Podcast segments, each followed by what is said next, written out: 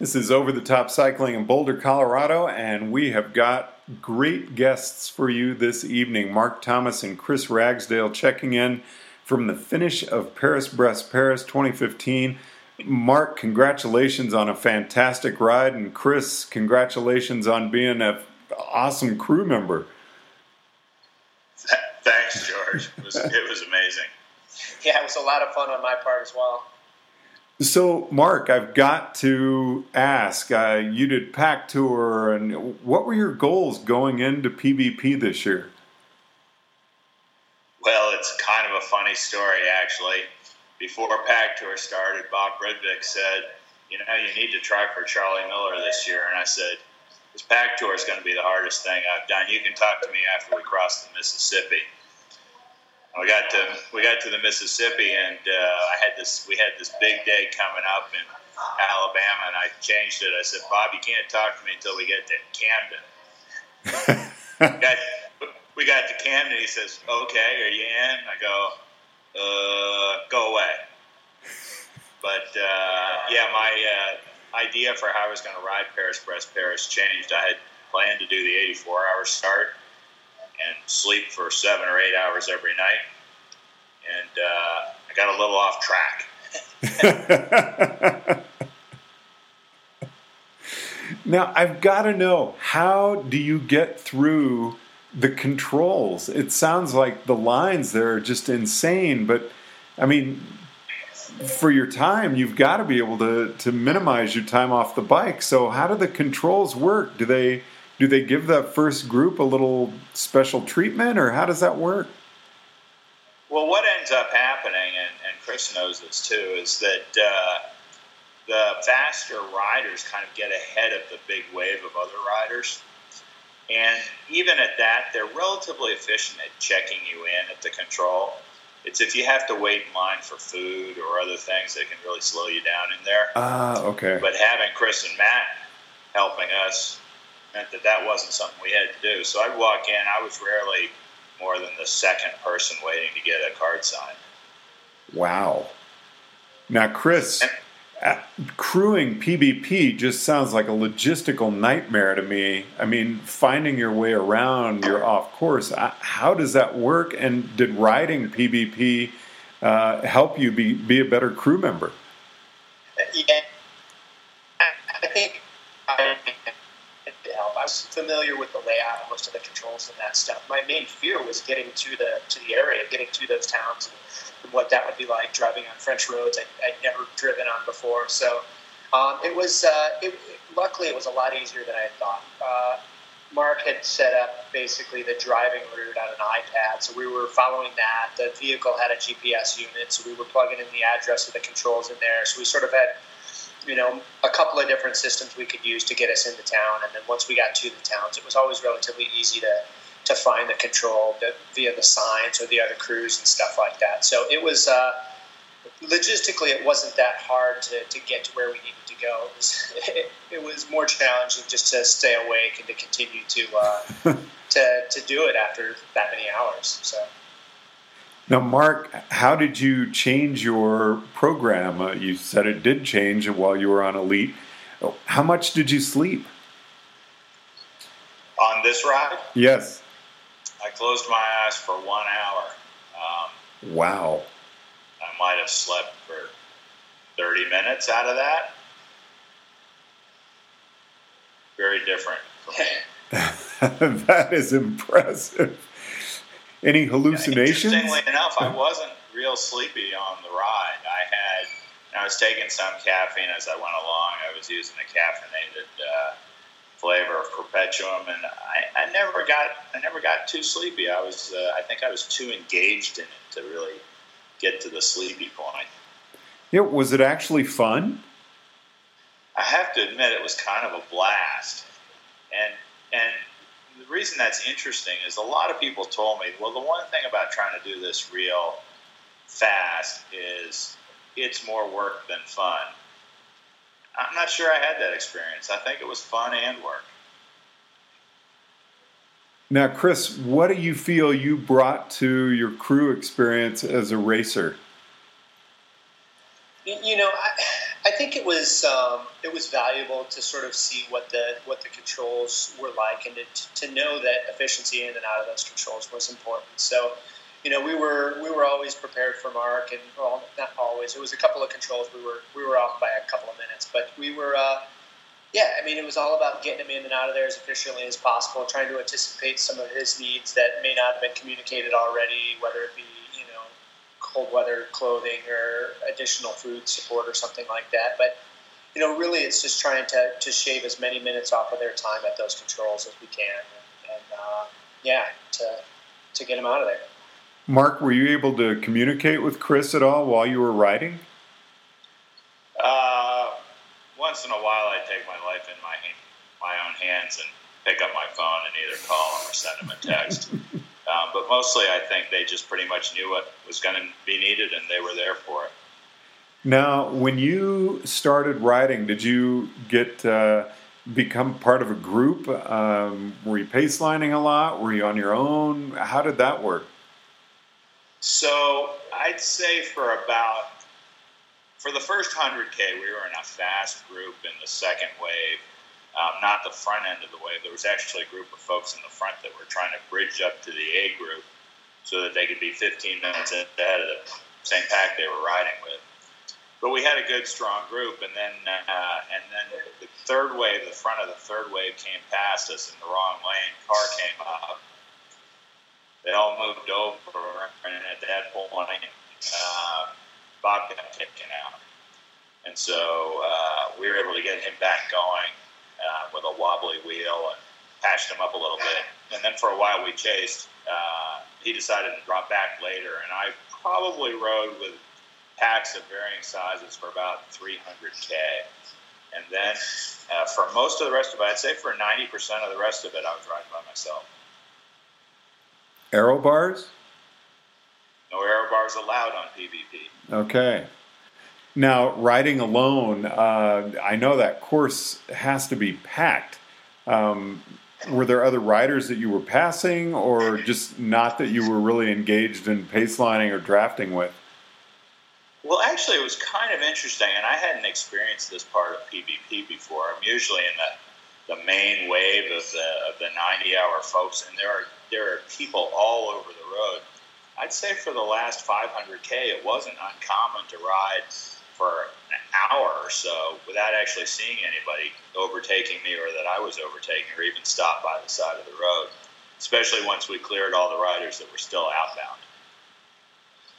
Yeah, I was shocked by that too. I mean, where Mark was in the event had him spending most of the time by himself, or you know, we would get to the controls early and we it, we would see the same riders coming in, and then you know, Mark would come in, and then they would all leave, and and it was like they each sort of found where they belonged pace wise, and uh, there was there wasn't a whole big mass of people by any means. It was uh, the same few people that we would see at each of the controls.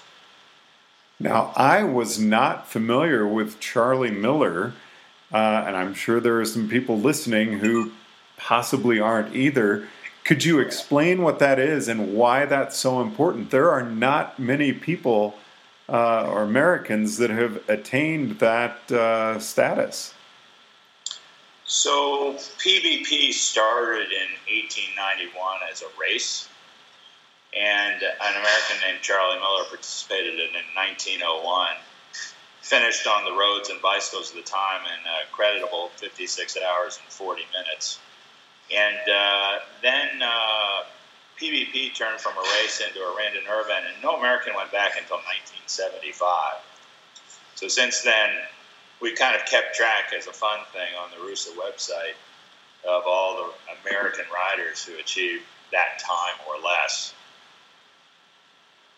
And it's amazing to me. You think 1901, there were no derailleurs back then. That's a single speed bike, unless you're uh, going to the back and changing out the cog. right. I think the one thing they did have pneumatic tires by then because the pneumatic tire guys were busy supporting the riders. So when he did it, it was a race. It was a race, an all-out race. And I it, can. Uh, it kind of lost favor in, the, I think, in about the 30s because it was really just too difficult an event for, for pro riders to really want to do. Which is funny because you look at the uh, Tour de France back in the early 1900s, and they had stages that were three and 400k long. Well, this was all one stage, yeah, 750k. So. So going into this, was that uh, obviously that was one of your goals? And we say PBP is not a race, but you know I'm thinking of Marko Baloh up there in the front. People want to win PBP, and they say win PBP. It it is the race in the minds of some, is it not? Uh, it certainly is, and Chris has more experience than that with that than I do because he was in the midst of that at the last one. Yeah, there's some intense tactics, the whole bit. Absolutely, George. I mean, I, I experienced it for myself last time and sort of got to see it and watch it from the other side this time. But yeah, I mean, it, for a, you know, I would say hundred people or so, PBP is definitely a race. It's um, you know, it's a very competitive race, and there's guys looking for advantages, and with the crews, and, and trying to be tactical with you know starting from the B group or the C group, and trying to bridge up, and yeah, it's um, there's there's definitely guys trying to to get the fastest time. I mean, I think you know people of this ability level trying to do something like this pretty commonly have some uh, some ambitious goals and, and, and want to see what they're capable of. And yeah, it's uh, it's pretty fun to watch and, and neat to be a part of. Now, Mark, how were you able to uh, mentally keep yourself in the moment while you were out there alone? You know, I, I, George, I'm not sure I realized it before I actually got on the bike and started pedaling, but I realized I really wanted to make that time at Charly Miller time. And so I would just think, time to push harder. It was it was not that much of a challenge, interestingly enough, to to stay focused. That I expected to be the biggest challenge, especially when I when Bob and I got split up and didn't have somebody to kind of cross motivate with. But uh, I don't I just don't think that turned out to be an issue. Then for the last stage, Chris decided that I needed to try to get under 55 hours, so he just gave me this little pep talk at the last control and every time I'd slack off a little in the last 80K, I'd hear his voice in my ear and get on it again. And you did beat, you had a 54, what was your final time? 54.50. That is just incredible. I mean, you've got to be on cloud nine right now. Yeah, I'm pretty psyched. I, I took 30 hours off my previous personal best for PBP. Wow. It was incredible to watch too, George, and just see Mark's consistency and sort of like uh, dedication to it. In, in, comparing it to my own rides and, and experience, it was uh, it, it, was awesome to watch. I mean, it, I I tend to uh, sort of freelance and, and as I go and, and try to decide what I want to eat. I'm always changing it and this and that. And it was it was cool to see Mark both you know, statistically through the numbers and everything, had a very direct plan, and through the feeding, had a very direct plan, and really stuck to the plan. I think it was a big part of his success, and it was, you know, he, he really just stuck to the plan, even when things weren't going awesome and the belly wasn't feeling great. He continued to, to eat the things that he planned to eat, and, and it, it, it just really made a difference, I think, in, in the consistency of his time throughout the entire event.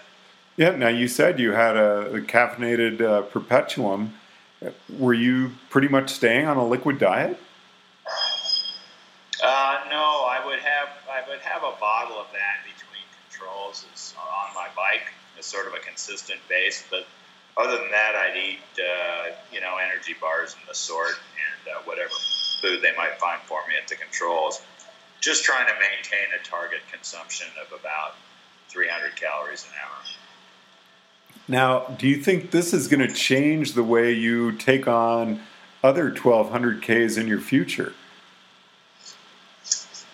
I'm not sure, George. This might be a one and done for me. Um, the one thing that was missing from this event compared to other ones is that during the ride itself, it wasn't nearly as social as what I'm used to, um, which was good. I was in kind of a zone where that wasn't that wasn't an issue for me. Um, but I think I kind of wanted it for PBP. I don't know that that's necessarily something I'll do in the future. Yeah. George, I wanted it so badly, I hired a coach. You did? Yeah. Well, the last eight weeks, Michelle Granger from uh, Out Your Way uh, had me going through uh, a pretty specific training and tapering uh, program that had me riding way less than I would have on my own, and I think it did me a world of. And that she's out there with uh, her husband Steve Legoff, and uh, she actually wrote a number of brevets with uh, Terry this year, my wife. Right. And uh, I think she coached Bryce Walsh for PBP. So uh, fantastic job. So do you feel like the shorter miles she really worked on your speed?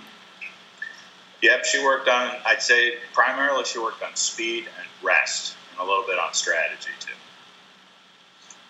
Now, just to get off topic here a little bit, uh, speaking of training, I know you guys really use brevets uh, like Mick Walsh and Adam Morley and all of those guys do a lot of brevets as high speed, long distance training. Um, the Seattle Randonneurs, you guys have a really strong club. What is it that's made randonneuring such a a really powerful part of the cycling segment in the Northwest. It's always been a little bit of a mystery to me, but it certainly took hold for a long time. We were one of the largest clubs in the country. Um, it just seems to have drawn a lot of interest.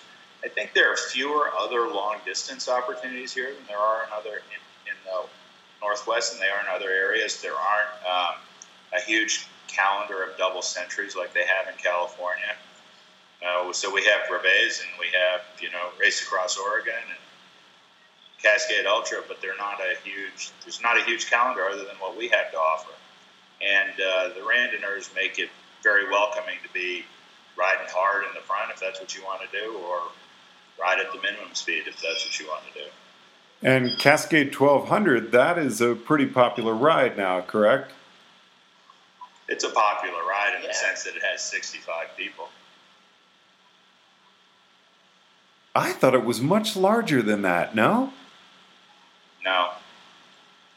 That's it. I'm stunned. Wow. In fact, so much in that fact, I, there are very there are very few 1200k and longer brevets in the world um, that get uh, even hundred participants. Ah, so the participation obviously up last year because of PBP the following year. I think so. A lot of people will do a 1200 somewhere else to get ready, get their, you know, everything dialed in for PBP. What do you think's kind of the the best advice you could give someone who's new to this, uh, trying a 1200k for the first time? What do they need to get in their heads that, yeah, I can actually make this distance? Well, it's interesting because the way the sport works, typically to ride a 1200, you're expected to qualify by riding a 200, 300, a 400, and a 600 distance brevets. And you kind of learn a surprising amount just as you step from one to the other, and then you add things like, oh, I got to figure out how to eat when I don't want to, or I have to figure out lights that'll work at night and so I think just training up to the distance is probably as much help as, as anything else. Chris, how about you? Yeah, I mean, I agree, and, and a lot of that would have to do with you know what the new riders' goals are. But um, you, you, do, I, I think, it, being a part of a club that, that is doing that whole brevet series like that allows the, the opportunity to meet riders that are in the same capability set and are dealing with the same types of issues that you might in, in those types of time frames. And it's, uh, I, think the camaraderie and, and, communicating with like riders is, is the biggest thing I would urge a, a new rider to do. Um, find people that are doing the same types of times you want to do and, and learn what they're what they're doing. And just a moment to really talk about RUSA. You guys really offer your members a, lot of ways to earn awards and recognition. I, I think RUSA does a great job of that. Uh, it, there seems to be a lot of camaraderie among the, the randonneurs. Is that true? I think that really is true. I mean, at least I like to think so. Um, there is also the uh, the desire among randonneurs for whatever reason to ride for trinkets, so the awards are quite popular. Things like riding a certain distance every month throughout the year, or riding a certain total distance in the year. There are a number of different awards that you collect in different ways, riding in different states. So it kind of has a way to keep something that might maybe get a little bit the same, a little more interesting because you can vary your goals um, as you go along. So, what are your goals now uh, that you had planned before you got to PBP? Because I totally want to let you just enjoy your finish. uh, any other rides coming up this year? You've had a, a very busy year to this point. My wife and I are going to go to Iceland and hike. nice. Chris, are you going to be uh, riding Seattle to the top of Rainier again? You know, I, that, that's not in the current plan. Maybe maybe we'll give it a shot next year again. This, you know, I, I think I've actually got nothing on the schedule at this point. Um, just enjoying time with the family this year. My wife and I had our 10 year anniversary, and uh, yeah, just just taking on some other stuff, getting out here and crewing on this, and uh, I've been having a blast this year. It just hasn't involved that many big events for me. Well, I know it's uh, morning out there. You probably want to get some rest. You also probably want to get over to the velodrome and uh, cheer some people in. I really can't thank you enough for taking the time out to chat with me a little bit here. Great chatting with you, George. It's always great to talk to George. Thanks. Congratulations to you, Mark. Just a fantastic ride. I, I just that, that, that was so fun watching you do that and do so well. So my hat is off to you. Just unbelievable performance. Mark Thomas thanks, and thanks again. Chris Ragsdale joining us from Paris, France, over the top radio in Boulder, Colorado. I'm George Thomas.